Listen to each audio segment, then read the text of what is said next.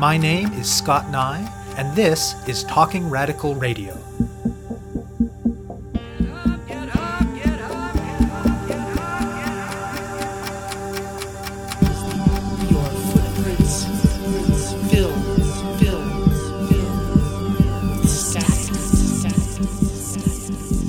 Hello, and welcome to Talking Radical Radio, where we bring you grassroots voices from across Canada. We give you the chance to hear many different people that are facing many different struggles talk about what they're doing, how they're doing it, and why they're doing it, in the belief that such listening is a crucial step in strengthening all of our efforts to change the world. On this week's show, I will be speaking with Andrew Nellis. It is certainly not universally embraced, particularly in parts of the institutionalized core of the mainstream labor movement, but it has become more and more of a piece of left common sense that the future of worker struggles absolutely must involve and even prioritize organization and mobilization of workers variously described as low wage, low skill, low status, precarious, or otherwise marginalized whether that takes the form of workers' centers, non traditional organizing by traditional unions, migrant workers' groups, community based minimum wage campaigns, or other sorts of creative organizational forms to bring workers together, it is one of the liveliest areas of social movement activity in North America these days. Yet, even among people who adhere to this particular piece of left common sense, it might take some convincing to get them on board with the idea that the workers at the heart of today's show are in fact workers, and that the organization that is organizing them does indeed qualify as a union. Andrew Nellis, though, is quite certain that they are, and that it does. I'm talking about the Street Labourers of Windsor, or SLOW, an affiliate of the Industrial Workers of the World in Windsor, Ontario. Over the last few years, SLOW has been having success in organizing panhandlers, buskers, scrappers, security guards, and anyone else who depends in whole or in part on work that happens on the street to make a living. Nellis is the custodian of SLOW's new union hall, and he's been using his earlier experience as an organizer with the Panhandlers Union in Ottawa as a resource for SLOW's core organizers. He speaks with me about the details of what it means to build a fighting organization among street workers, about the trajectory of SLOW to date, about their new union hall and fundraising campaign, and about their plans for building the union in 2016. We spoke by Skype to phone from Windsor. My name is Andrew Nellis. I'm the caretaker for the Union Hall for the Street Laborers of Windsor.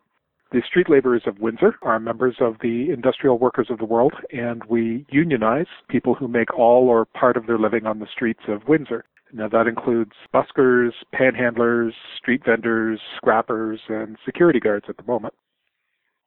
I was the spokesperson for eight years for the Ottawa Panhandlers Union, which was a similar organization also organized in the IWW, the Industrial Workers of the World. And for those who may not be familiar with the IWW, also known as the Wobblies, this is not an unusual activity for them. The IWW has always traditionally organized in places that other unions feared to tread. So, for example, during the Great Depression, the IWW would go into work camps and would organize the men there to fight for better conditions. At one point during the Great Depression, so many hobos were members of the IWW that if you tried to hop a train, the hobos would demand to see your union card, and if you couldn't produce one, they'd pitch you right back off the train. So what we're doing here, organizing at a grassroots level on the street with people who are traditionally considered to be unorganized labor, is something which is right up the IWW's alley. SLOW started initially as just a committee of the local GMB, that is the General Members Branch of the IWW in Windsor, but eventually it took on a life of its own with our current spokesperson, Richard Dalkeith. Richard was the one who did the heavy lifting here, just as I had done in Ottawa with the Ottawa Panhandlers Union. I agreed to help Richard, give him the benefit of my expertise, that as an entity, SLOW began with Richard, who was himself a panhandler and a member of the IWW. And he began to talk to his fellow panhandlers about what their needs were and how they were not being met. Like, for example, there was a great deal of pressure in Windsor from one particular councillor to get panhandlers off the street. He wanted to make panhandling illegal, to create special panhandling zones where it would be illegal to panhandle outside of that counselor is now the mayor of the city.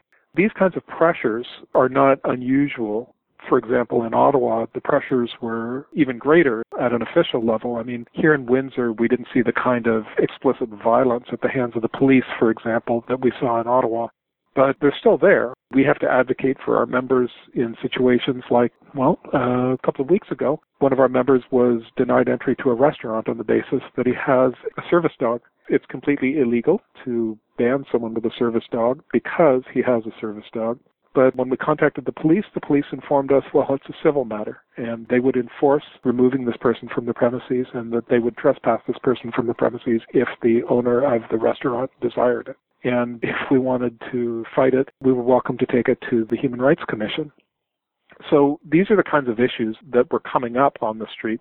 Originally, the union was only supposed to be for panhandlers and buskers, but I understood from my experience in Ottawa that there are a lot of people on the street with whom we can make common cause.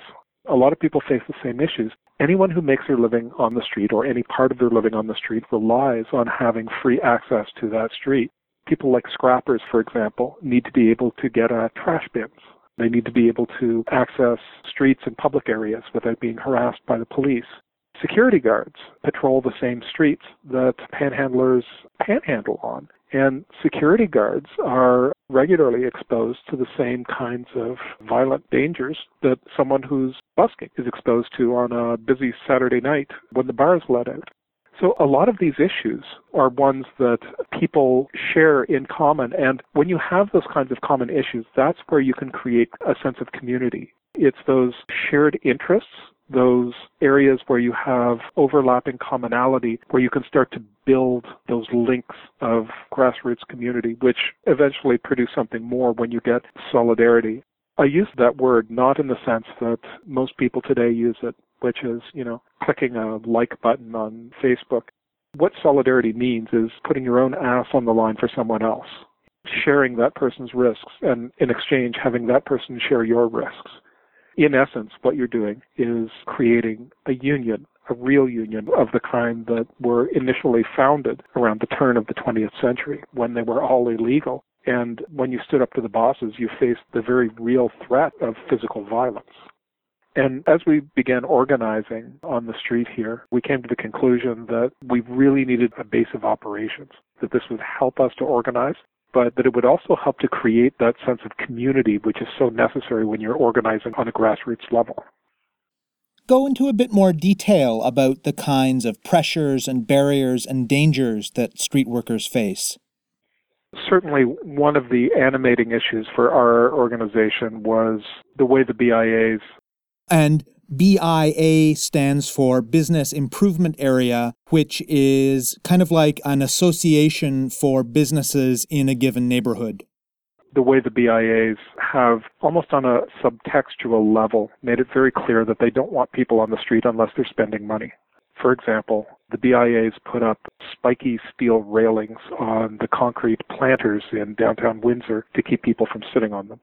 Now, they're not doing this to keep the bankers from sitting on the concrete planters in their three piece suits. Bankers go into restaurants and pay money to rent a table. The people they're trying to keep from sitting on these concrete planters are the buskers and the panhandlers and the poor people. And that's not something which is unique to Windsor. It's something that you see in every city across Canada and possibly across the planet. I don't want to make it sound too much like, you know, our lives are constantly in imminent danger, but there are certain risks that you run when you make your living on the street. The street is a rough place. The difference for most people who make their living on the street, though, is that they can't rely on the police.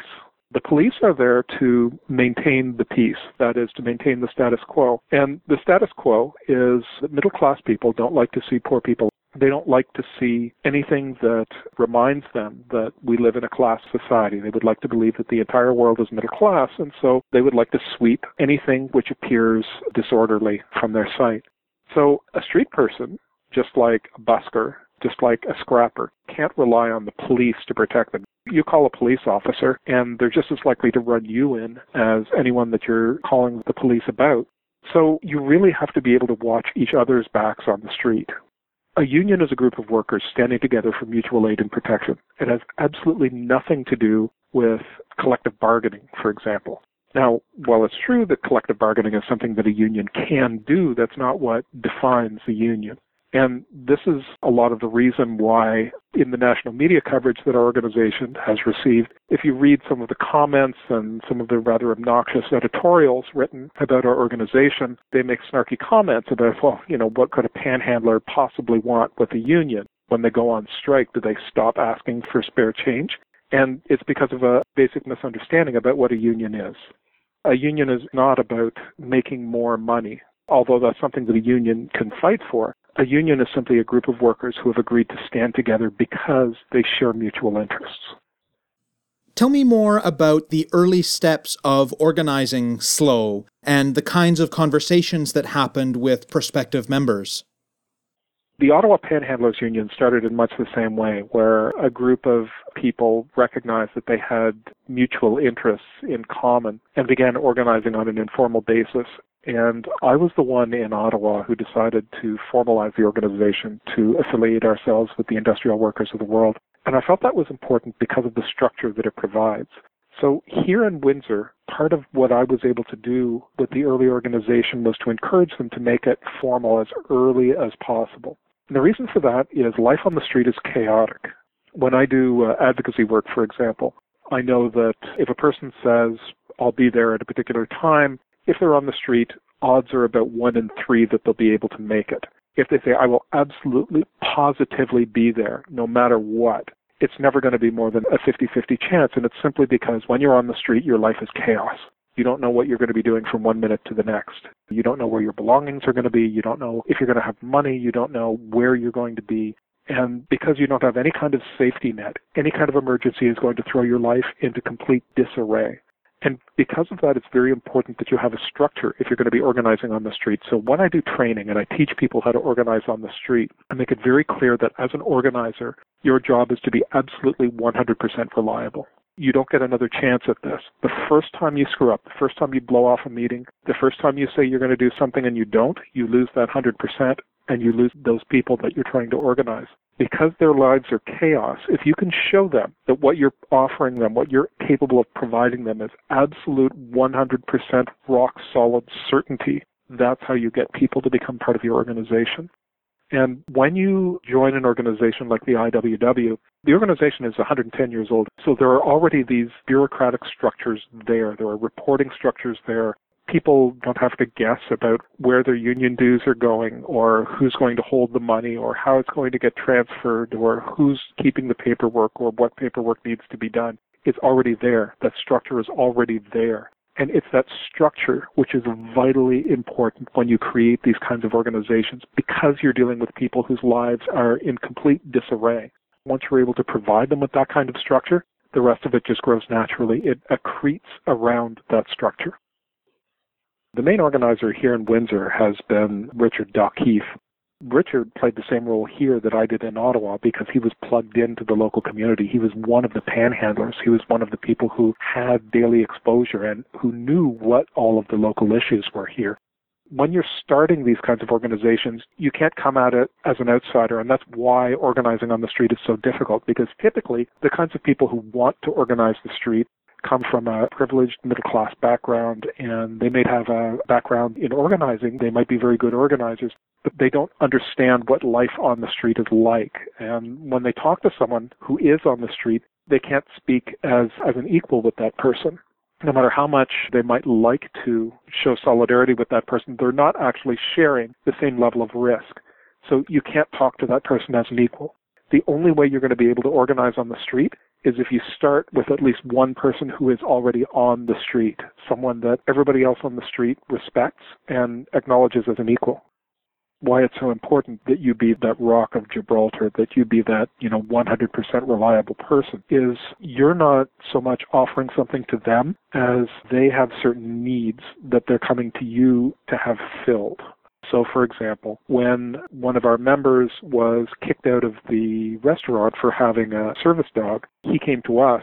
He didn't know exactly what he could do or whether we could do anything, but he brought it to us, and I happened to know how to handle the situation. We ended up going into the restaurant and confronting the restaurant owner as a delegation with our member present and came to a mutually acceptable agreement between our member and the restaurant owner But that's a situation that we can't really predict. At least in the beginning, it's hard to be proactive. You need to be reactive. Find out what their needs are and what you can do to solve those needs. It's all well and fine to tell someone, you know, I'm, I'm offering you solidarity, I'm offering you all of these abstract qualities. But when you're on the street, you live life close to the bone. You don't have a whole lot of time for considering abstract issues of justice. You're more concerned about, you know, what you're going to eat and where you're going to be laying your head that night. And when people have these specific problems, as an organizer, you're trained to solve problems. I mean, that's what you do. That's what your skill is as an organizer. So it's really an ideal match. They have a problem that they can't solve on their own. They come to you, and then you use the resources of the group as a whole.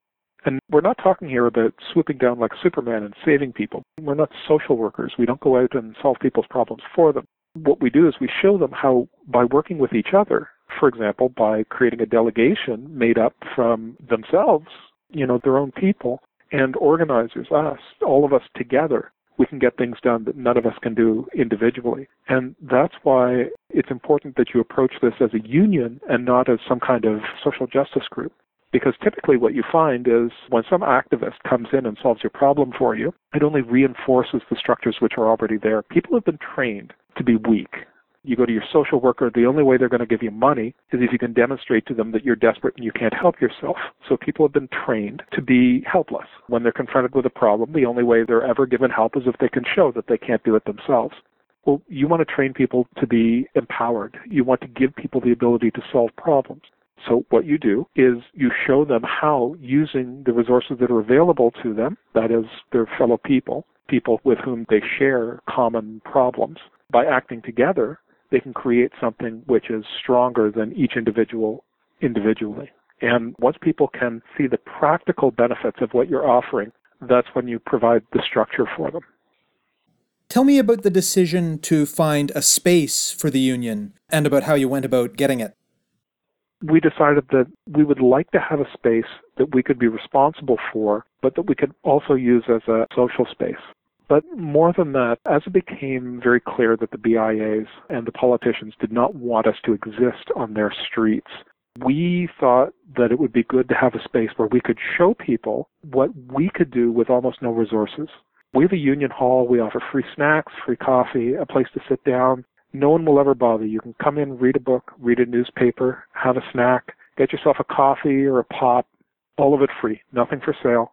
You can come in, have a meeting. We have a large back room, fits 50 people. We don't charge anything for the meeting space. You have an organization that needs a place to meet, we'll provide it for you. You need a place to go to the bathroom, have a bathroom. And we wanted to show that there is absolutely no reason why every restaurant in the downtown of the city should have a sign up saying bathrooms are for customers only.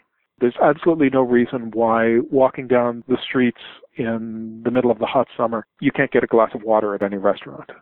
If a bunch of bums can pool their money and resources and create a place where any member of the public can come in and enjoy themselves without having to pay a single penny, there is absolutely no reason why every business in the city can't do the same thing.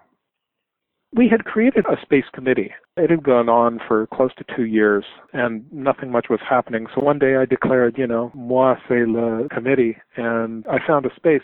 In fact, the space found us. When the landlords here found out that we were looking for a space, they came to us and offered it to us for a very reasonable rent. When we got this place, it was pretty rough. It had been abandoned for close to 10 years. The place was infested with toxic mold. Everything was falling apart. There was a, a quarter inch of filth and dust on everything. And it took a lot of elbow grease to get this place in shape. But I knew the first time that I saw this place that it was intended for us. It has good energy in it. It's a little rough around the edges, but that's okay because we're rough around the edges too. How is SLOW paying for the space? Is it through dues or through some other means? We pay dues. We're a union, a real union. We carry union cards. We pay dues, but we also do fundraising. For example, in order to pay for the sign outside our union hall, we had a sign party. We sold tickets.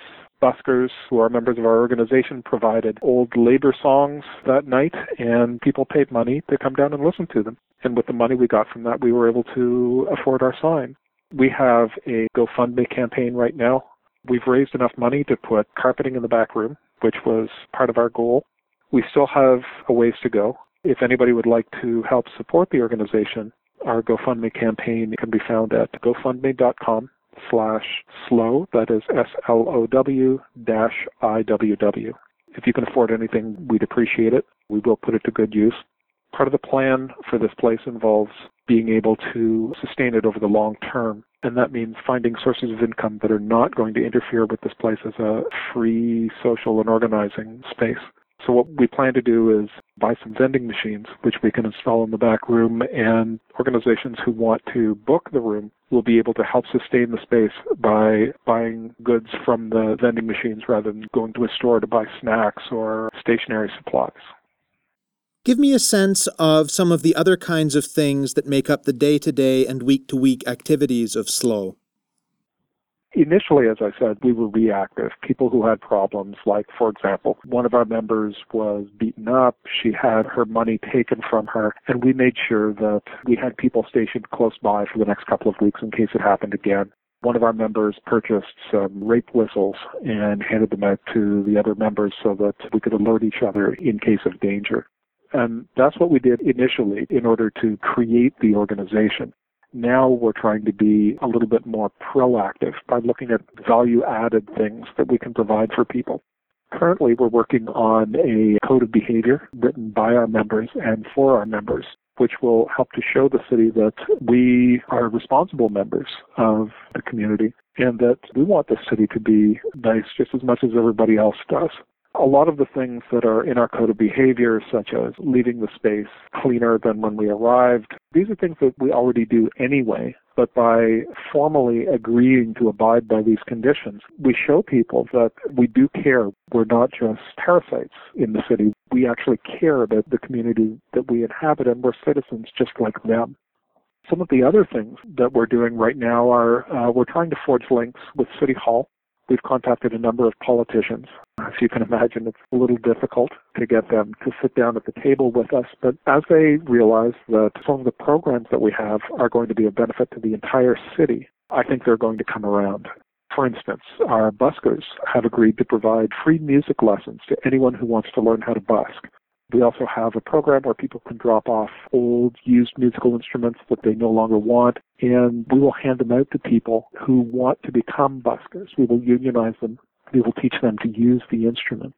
And in this way, we actually provide value to the entire city and not just to our membership. At the same time, we grow our own membership. So earlier in the interview, you talked about security guards being one of the kinds of workers who are eligible to be part of the union. And when you were doing that, you talked about how they can have experiences in common with folks who are busking, folks who are panhandling. But I'd imagine that there are other kinds of situations where interests of, say, security guards and panhandlers don't necessarily align quite so neatly. Tell me more about that potential for tension among different sorts of members of SLOW. This is not unique to just our organization. You mentioned that you're from Sudbury. I'm sure you're aware that they had a situation there where they had their own union scabbing on each other because their collective agreements forced them to cross their own picket lines we've had members in the IWW as a whole in Windsor who've worked for businesses that were very hostile to panhandlers. And we've had discussions about what would happen if their bosses told them that they would have to move a panhandler along. And ultimately, you just have to rely on goodwill. Certainly, I think it's better to have a security guard who's been ordered to move a panhandler along who is part of the same organization that that panhandler ideally you would have a discussion between the security guard and the panhandler where both can come to a mutually acceptable agreement where neither one really gets screwed over. As much as the security guard wants to support the panhandler, the panhandler also wants to support the security guard. That panhandler doesn't want to see a security guard fired for not doing his or her job. I think that person would be willing to work out something so that you would find mutual ground. And again, that's what this organization is based on is finding that mutual ground. The capitalist society exists to eliminate all relationships between people except the economic. If people have relationships with each other, if they're motivated by things other than profit motive, capitalism breaks.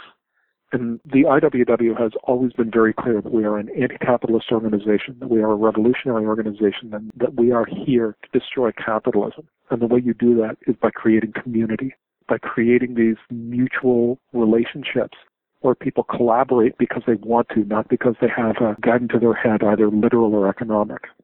And I think that's the benefit that you see in cases like this where there are potentials for class conflict. You're able to solve those with the organization without having to resort to coercion. What's coming up for SLOW in 2016? We really need to branch out. Our membership has started to stagnate in terms of absolute numbers, which is why we need to start really pushing the organizing with scrappers and buskers as far as security guards go, I'd really rather not discuss that because they're in an industry where any sign of organizing could result in firings. We anticipate that having a union hall now and providing space to other community groups means that we'll be able to forge links throughout the community in places where we haven't had links before, which is part of the reason why we got the union hall we can sew ourselves into the larger framework of the community as an organization. And in that way, we both empower ourselves and allow other organizations to help in a way which is not disempowering to people. We're an organization which has proved ourselves capable of existing, of, you know, swimming with the sharks and we offer an opportunity for people to reach their hand out as equals and participate with our organization and to actually receive something in return from us rather than simply us being the targets of largesse as if they were bestowing alms on the poor. You have been listening to my interview with Andrew Nellis. He's been talking about his involvement in SLOW, the Street Laborers of Windsor, to learn more about their work and to support the fundraising drive to make their new Union Hall a useful and vibrant community space, go to gofundme.com slash slow hyphen IWW. That's gofundme.com slash S-L-O-W hyphen IWW. To find out more about Talking Radical Radio, the guests, the theme music, and the ways that you can listen, or to suggest topics for future shows, Go to talkingradical.ca and click on the link for the radio show. On the site, you can sign up for email updates or follow us on Facebook or Twitter. I'm your host, Scott Neigh, a writer and media producer based in Hamilton, Ontario, and the author of two books of Canadian history told through the stories of activists, Gender and Sexuality, and Resisting the State, both from Fernwood Publishing. Thank you very much for listening, and I hope you tune in again next week.